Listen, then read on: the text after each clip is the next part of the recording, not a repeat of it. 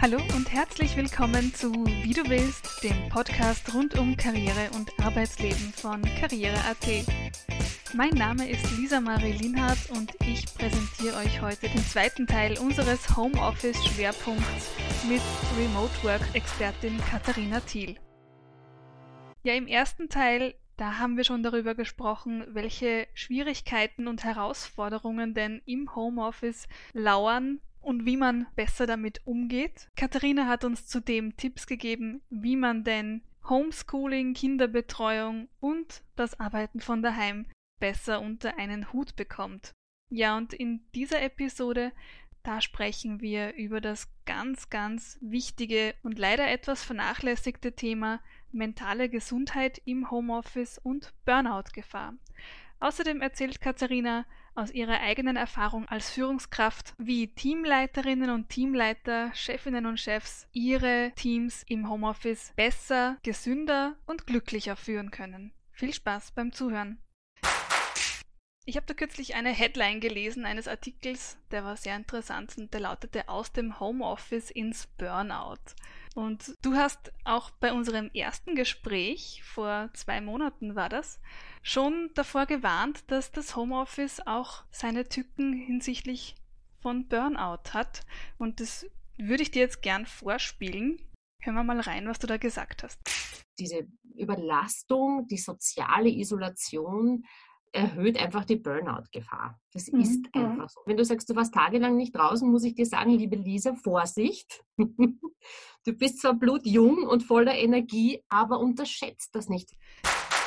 Ja, ich muss gestehen, als du das damals gesagt hast, da habe ich mich ziemlich erschrocken, weil ich mir gedacht habe, oh mein Gott, bin ich jetzt Burnout gefährdet, nur weil ich ein paar Tage lang nicht draußen war? Katharina, was hat es damit auf sich?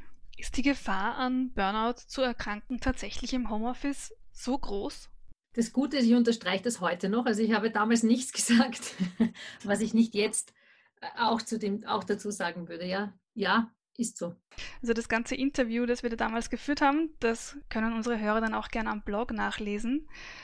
Aber jetzt sprechen wir über eben diese konkreten Homeoffice-Burnout-Gefahren. Warum, warum ist das so? Sind wir im Homeoffice gefährdeter als im Büro? Und was sind da die Gefahren? Also unter der Annahme, dass der Arbeitsaufwand gleich geblieben ist, sind ja die meisten von uns schon ins Homeoffice gestartet mit einem Büroalltag, der sehr hektisch war, wo immer viel zu tun war, wo wir oft das Gefühl hatten, wir sind busy und es wird immer mehr und man wird ja eh nicht fertig mit der Arbeit. Also unter der Annahme, dass das in etwa gleich geblieben ist, sich aber in einen anderen Ort verschoben hat, sind zwei Dinge dazugekommen, über die wir schon gesprochen haben. Das erste ist die, die soziale Isolation ähm, und das zweite ist diese Entgrenzung.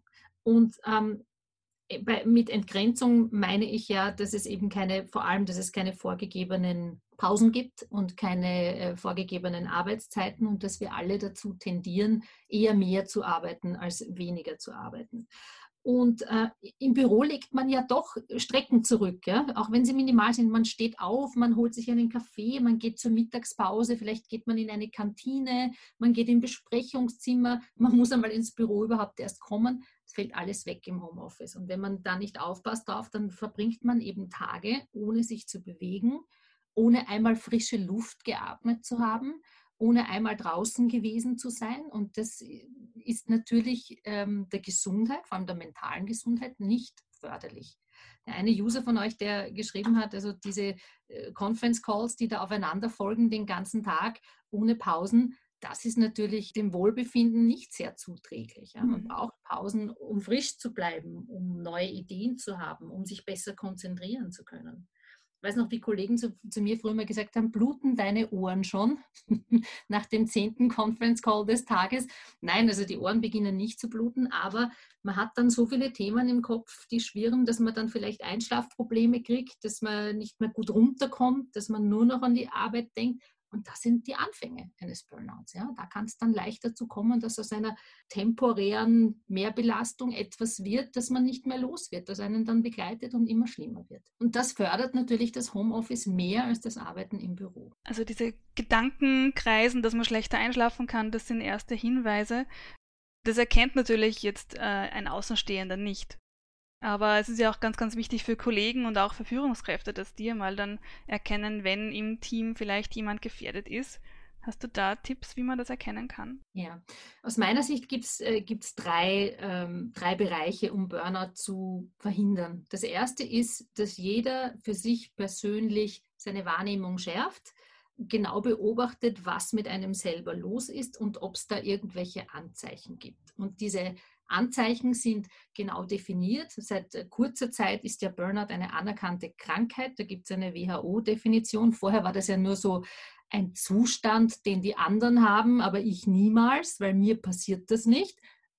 Nein, es ist eine offizielle Krankheit und anerkannt. Und Teil dieser Definition ist, ähm, dass man sich losgelöst fühlt von dem, was man tut, dass man dazu keine Verbindung mehr herstellt, also bis zum Zynismus hin. Ja. Also es gibt, es gibt kein emotionales Attachment mehr zu dem, was man tut, sondern man fühlt sich distanziert, so nach dem Motto, was tue ich da eigentlich, warum mache ich das eigentlich, das macht ja alles keinen Sinn.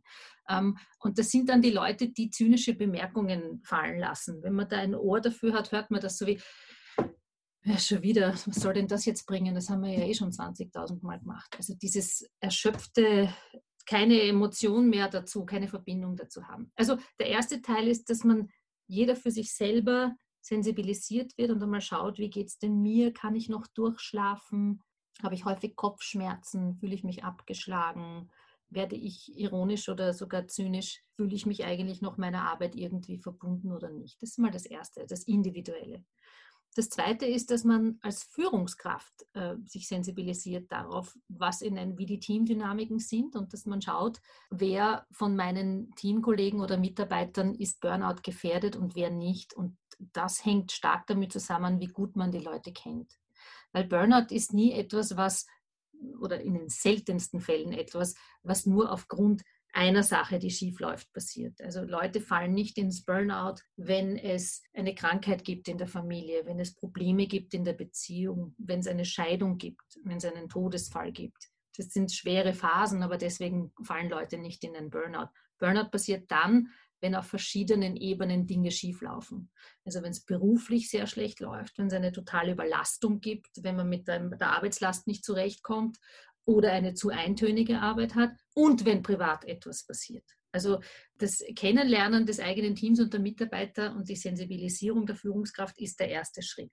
Das heißt jetzt umgesetzt auf die Praxis, wenn ich weiß, eine Kollegin von mir geht durch eine Scheidung, da wird gerade um die Obsorge gekämpft, keine Ahnung, und die Arbeitslast ist sehr hoch, schaue ich doppelt hin. Mhm. Und der dritte Punkt ist das, ähm, das Organisatorische. Wie kann ich als Unternehmen ein Arbeitsumfeld und Prozesse gestalten, äh, dass Burnout schon gar nicht einmal aufkommt? Und Burnout hat eben viel zu tun mit ähm, der wahrgenommenen Entlohnung für eine Arbeit.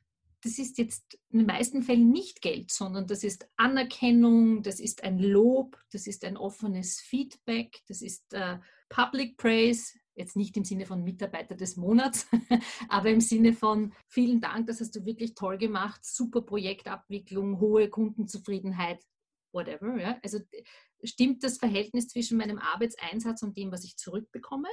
Wird die Arbeit in meinem Team gleich verteilt oder gibt es da Lieblinge, die bevorzugt werden. Also das meine ich, das stimmt das Verhältnis zwischen dem, was ich einzahle und was ich zurückbekomme. Das kann man organisatorisch gut steuern oder Führungskräfte gut darauf vorbereiten, dass das der Fall ist. Also es geht ums Umfeld, es geht um die individuelle Führungskraft und die Beziehung zum Mitarbeiter und es geht um den Mitarbeiter individuell, der sich selber, ich würde nicht sagen analysiert, aber genauer mal beobachtet, wie geht es mir eigentlich, was fehlt mir, was kann ich tun, um gar nicht in so ein Burnout hineinzukommen. Du selbst warst ja auch Führungskraft und ein Arbeitstag bis 22 Uhr, das war jetzt nichts Seltenes bei dir. Also du kennst ja das auch, diese Überforderung, Überlastung, die Gefahr auch ins Burnout zu rutschen. Wie hast du das gelernt, besser damit umzugehen, Pausen zu machen, eine gesunde Arbeitsweise einzuhalten? Ja, ich glaube, ich hatte sowas wie, wie äh, einen Schockmoment, wo jemand in meinem direkten Umfeld ins Burnout äh, gekommen ist. Das ist Jahre her und äh, das hat mich sehr zum Nachdenken gebracht, retrospektiv, was ist denn da schiefgelaufen und woran hätte ich es erkennen können. Und wenn einem sowas passiert, dann schaut man sich natürlich auch selber ganz genau an und überlegt sich, bin ich gereizter als sonst? Schlafe ich schlecht? Kann ich aufhören, ans Büro zu denken? Ähm, fühle ich mich leer? Fühle ich mich noch verbunden dem, was ich tue oder nicht mehr? Bin ich häufig zynisch? Und da habe ich erkannt, ich bin an der Schwelle zu einem Burnout selber.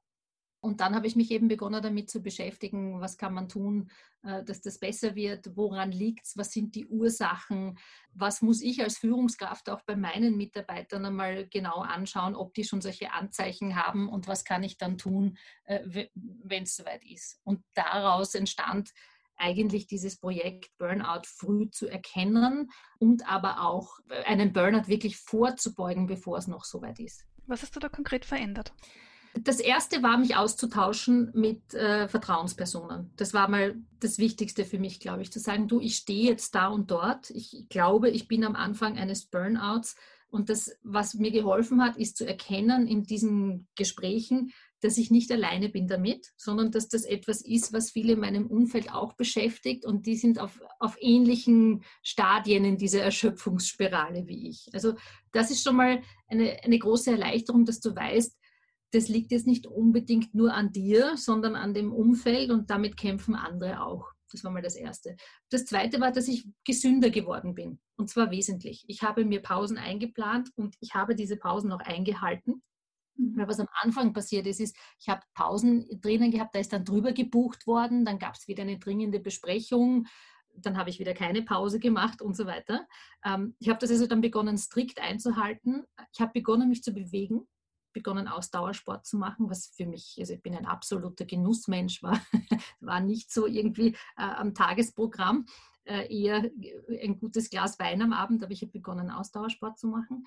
Und ich habe die Erkenntnis gewonnen, und das ist eine der wesentlichsten Erkenntnisse, gerade wenn man in einem Bürojob arbeitet, ich werde nicht fertig mit allem am Ende eines Tages und das ist okay so.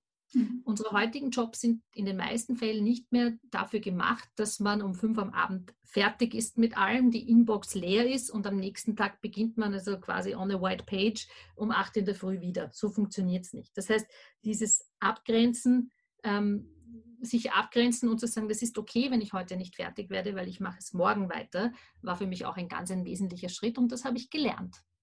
Das ist, glaube ich, ganz, ganz eine große Bestätigung für viele. Man wird nicht fertig mit der Arbeit. Ja, ich glaube, die, die Kunst ähm, besteht darin, genau zu wissen, was ist wichtig im Sinne meiner Zielerreichung, was muss ich erledigt haben und was kann entweder delegiert werden an jemanden anderen ähm, oder später erledigt werden. Und sehr oft in der modernen Bürowelt mit den ganzen E-Mails und Anrufen und WhatsApps und Calls erscheint alles wichtig, aber in Wirklichkeit ist es nur dringend. Mhm. Und das führt oft dazu, dass man gar nicht mehr selbst gesteuert ist und selber für sich entscheidet, das und das mache ich, weil das ist wichtig, sondern dass diese dringenden Sachen, da mal eine E-Mail, da mal ein Anruf äh, und so weiter, äh, vorgeschoben werden. Das heißt, man hat irrsinnig viel zu tun und am Ende des Tages ist aber nichts von den wichtigen Dingen erledigt.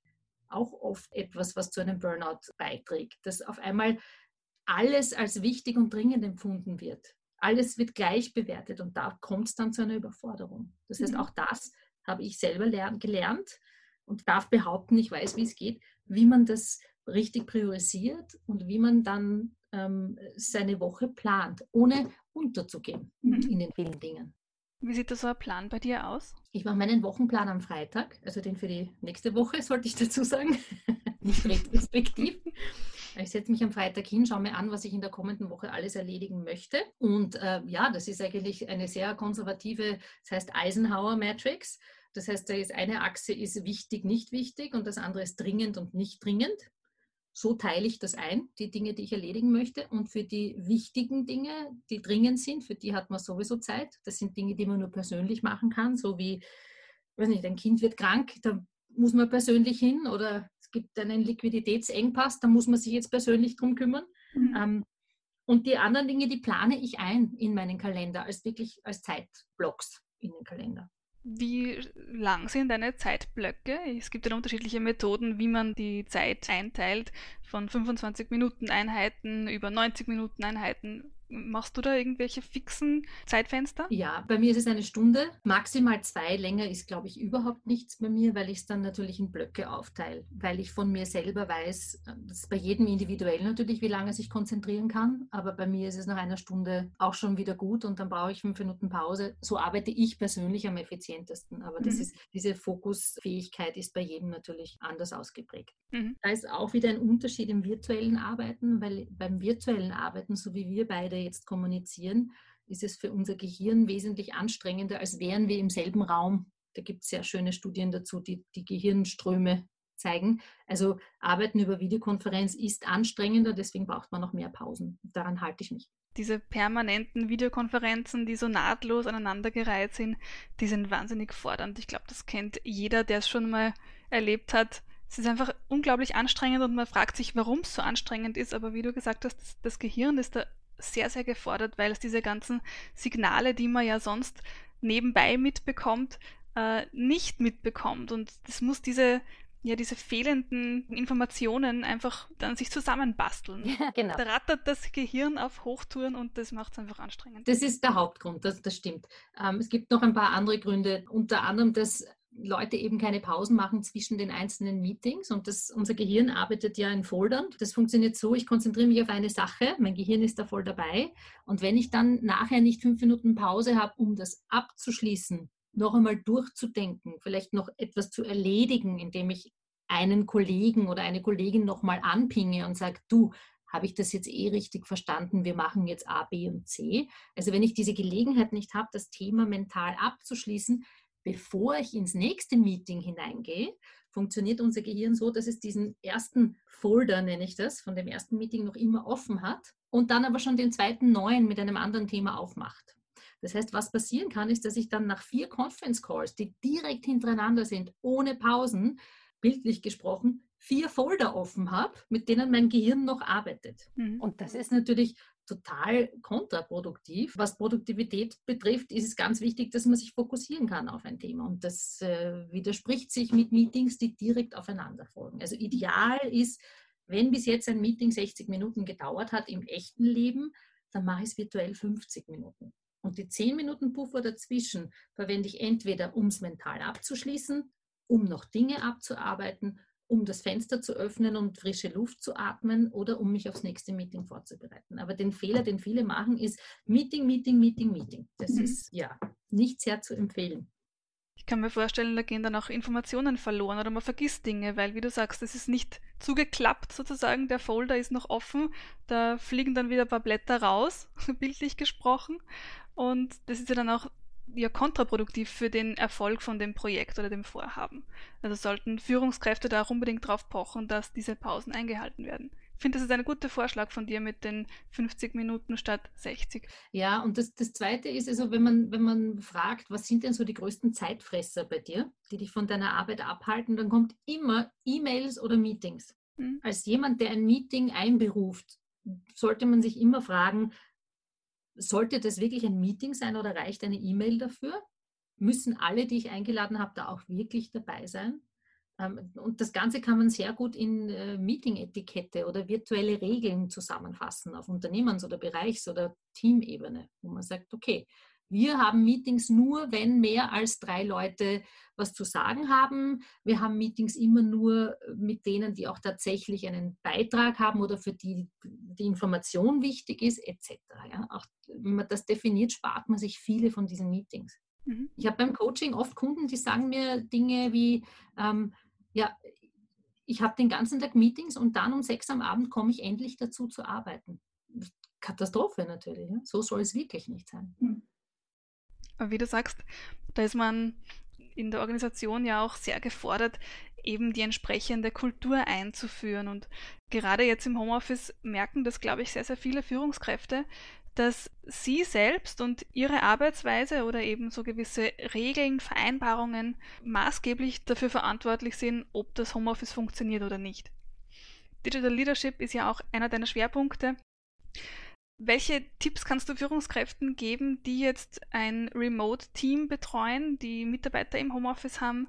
Was sollte denn unbedingt vereinbart werden und wie hält man den Kontakt zu den Mitarbeitern gut? Mhm, das sind sehr gute Fragen, Lisa. Also die Vereinbarungen äh, sollten einmal auf alle Fälle Erreichbarkeiten umfassen. Ja? Wann, wann ist denn wer erreichbar und wie funktioniert die Kommunikation im Team. Das sollte ganz klar definiert sein, ähm, weil man will zwei Dinge nicht. Man möchte nicht alle überfordern, indem alle drei Minuten eine E-Mail kommt mit irgendwas anderem. Man möchte aber auch nicht, dass jemand nicht im Informationsloop drinnen ist. Also das ist so eine Balance zwischen ähm, alle informiert halten und, äh, und die Leute nicht überfordern mit Kommunikation. Was, und das ist von Team zu Team verschieden. Dinge, die gut funktionieren können, ist zu sagen, Einmal am Abend gibt es eine Update-E-Mail mit den wichtigsten Dingen zum Tag oder in der Früh zum Beispiel. Es gibt Leute, die sagen, äh, wir arbeiten nur noch über äh, Collaboration-Tools wie Teams. Das heißt, alle Updates werden dort schriftlich deponiert und wann immer jemand Zeit hat, kann er da hineinschauen. Aber das sind Dinge, die man in einem Team-Meeting gut definieren kann und das gehört auch definiert. Das zweite ist dieser, dieses Kontakthalten. Mhm. Da gibt es ein zu viel und ein zu wenig und das ist äh, abhängig vom individuellen Team und von der Führungskraft. Es gibt Mitarbeiter, die empfinden so einen täglichen Morning Check-in ja, mit einem kurzen Call als Zeichen von geringem Vertrauen, weil warum muss mein, meine Führungskraft jetzt jeden Tag mit mir einen Call haben? Das sehe ich nicht ein. Es gibt andere, die empfinden das als zu wenig und sagen, ich hätte gern mehr Kontakt. Ja, und das ist individuell, das, das gehört vereinbart. Was mir sehr geholfen hat, ist einen Vertrauten zu haben in diesen virtuellen Meetings, äh, der mich dann nachher oder während des Meetings anpinkt oder mit mir kurz spricht und sagt, du hast ähm, nicht darauf geachtet, dass jeder zu Wort kommt. Oder äh, du hast Person A, B und C äh, nicht aussprechen lassen. Oder du hast häufig unterbrochen. Oder äh, deine Audioqualität ist sehr schlecht. Mhm. Oder solche Dinge. Ja? Also da hilft es wirklich, jemanden zu haben, der sagt, du, mir ist Folgendes aufgefallen bei den virtuellen Calls. Dinge, die mir im normalen Office vielleicht nicht auffallen und die im normalen Office kompensiert wurden durch Körpersprache, durch physische Präsenz, die aber dann im virtuellen Office schlagend werden, weil da geht es ja sehr viel um Stimme, um Zuhören können, um Timing in Calls. Da ist es ganz toll, wenn man einen Vertrauten, eine Vertraute hat und sagt, bitte gib mir Feedback, weil nur so lernt man das. Das war einfach jemand aus deinem Team? Das war jemand aus meinem Team, ja. Also quasi eine Ebene tiefer, wenn man in Hierarchien denken möchte. Finde ich sehr, sehr schön, weil ich glaube, das signalisiert auch Wertschätzung, dass du dieses Feedback haben möchtest und zeigt auch, dass du als Führungskraft natürlich auch nicht unfehlbar bist. Nein, natürlich nicht, um Gottes Willen. Ganz, ganz wichtig, so eine Fehlerkultur auch zu lernen und eine Feedbackkultur. Und auch das ist, glaube ich, ein, es, es, kommt sehr gut an und es ist schön, wenn man zu Mitarbeitern sagt, für mich ist das neu, das virtuelle Arbeiten. Ich mache das seit zwei Monaten im Homeoffice, aber mir hat nie jemand gezeigt, wie das richtig ist. Wenn euch etwas auffällt, bitte ich um euer Feedback. Und das kann auch sein Feedback dazu, wie man rüberkommt, ja, was, was man herzeigt von sich, wie man kommuniziert. Dass die, das kann von A bis Z sein, das ist immer, Feedback ist immer ähm, hilfreich. Das fängt ja bei so banalen Dingen an, du hast es vorhin schon angesprochen, wie der Tonqualität oder dass man ein Fenster im Rücken hat und man erkennt das Gesicht nicht. Ja, genau. Und das mhm. erscheint banal, aber es ist essentiell. Ja? Weil wenn ich eh schon so wenig habe an persönlichem Kontakt, dann möchte ich das Gesicht sehen können und dann möchte ich genau hören, was gesagt wird. Ja, jetzt noch äh, eine Frage. Wir kommen schon ganz langsam zum Abschluss unseres Gesprächs. Jetzt warten wir ja alle schon ganz gespannt auf dieses ominöse Homeoffice-Gesetz, das jetzt glücklicherweise doch früher kommen soll. Wenn du jetzt dieses Gesetz entwickeln könntest, was würde deiner Meinung nach da unbedingt mit reingehören? Also welche Regeln würdest du dir wünschen, dass wirklich gesetzlich festgesetzt sind? Wie lange haben wir noch Zeit, Lisa? das ist ein, ein großes Thema.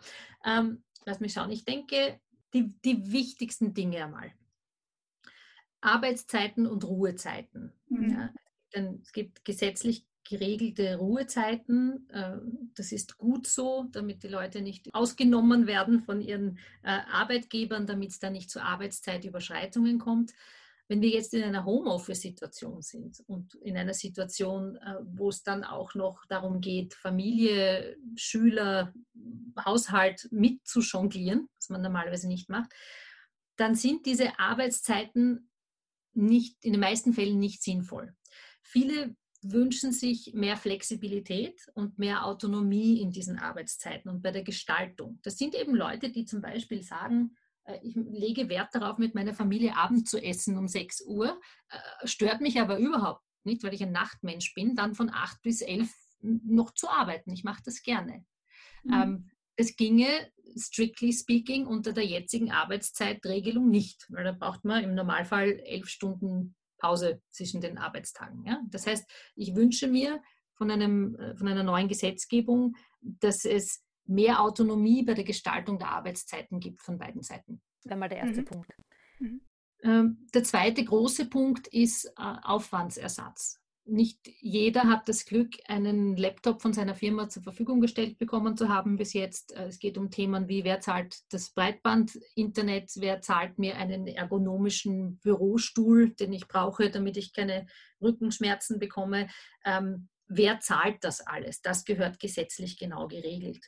Und zwar so, dass es für den Arbeitnehmer gut ist, aber auch mit den Unternehmern im Hintergrund, weil ähm, man kann diese Mehrkosten wahrscheinlich Unternehmen nicht komplett zumuten. Wenn man das komplett aufs Unternehmen abwälzt, glaube ich, hätte das zur Folge, dass Unternehmen sagen, naja, dann gibt es halt kein Homeoffice bei uns. Mhm können wir uns so nicht leisten.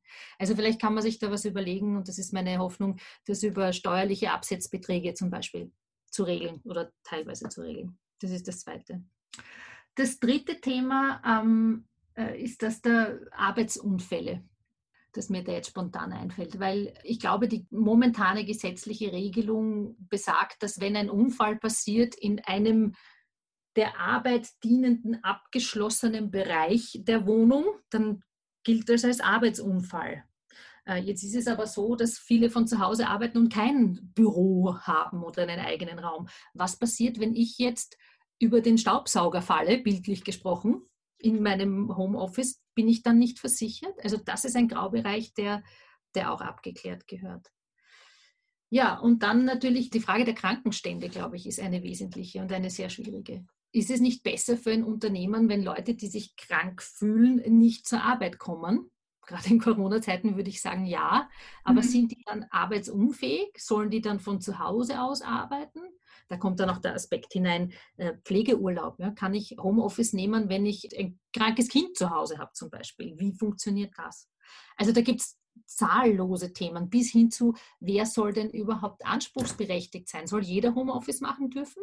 Und wenn ja, in welchem Ausmaß? Muss es da eine Betriebsvereinbarung geben? Und wenn ja, wie sieht die aus? Also das ist ein Riesenfeld, deswegen Verständnis dafür, dass das äh, etwas länger dauert, aber das sind sehr, sehr dringende Fragen, die wirklich kurzfristig geklärt Ja, äh, absolut. Sehr dringende, sehr schwierige Fragen, wahrscheinlich genauso schwierig wie Homeoffice oder Büro. Was ist denn deiner Meinung nach nun die ideale Arbeitsumgebung? Was, was wäre zu präferieren? Das hängt von ganz vielen Dingen ab. Also mhm. das ist äh, Unternehmensziele, Art der Arbeit.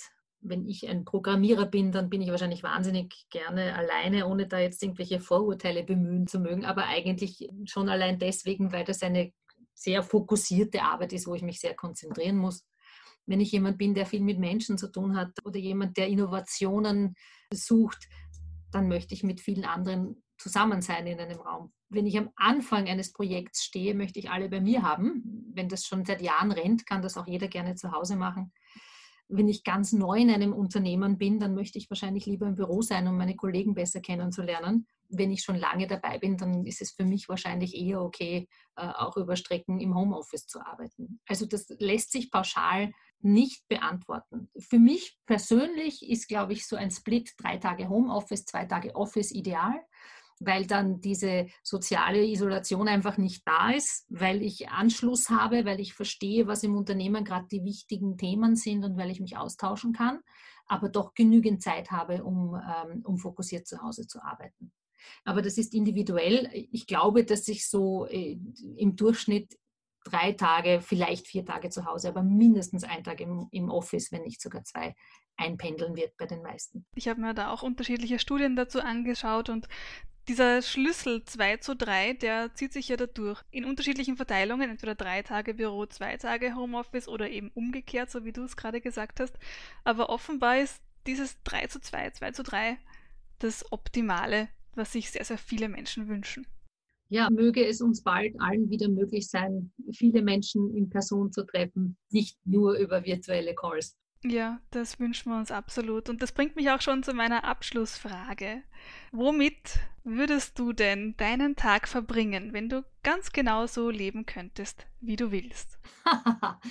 ähm, dann würdest du mich wahrscheinlich gerade irgendwo auf einer Reise finden.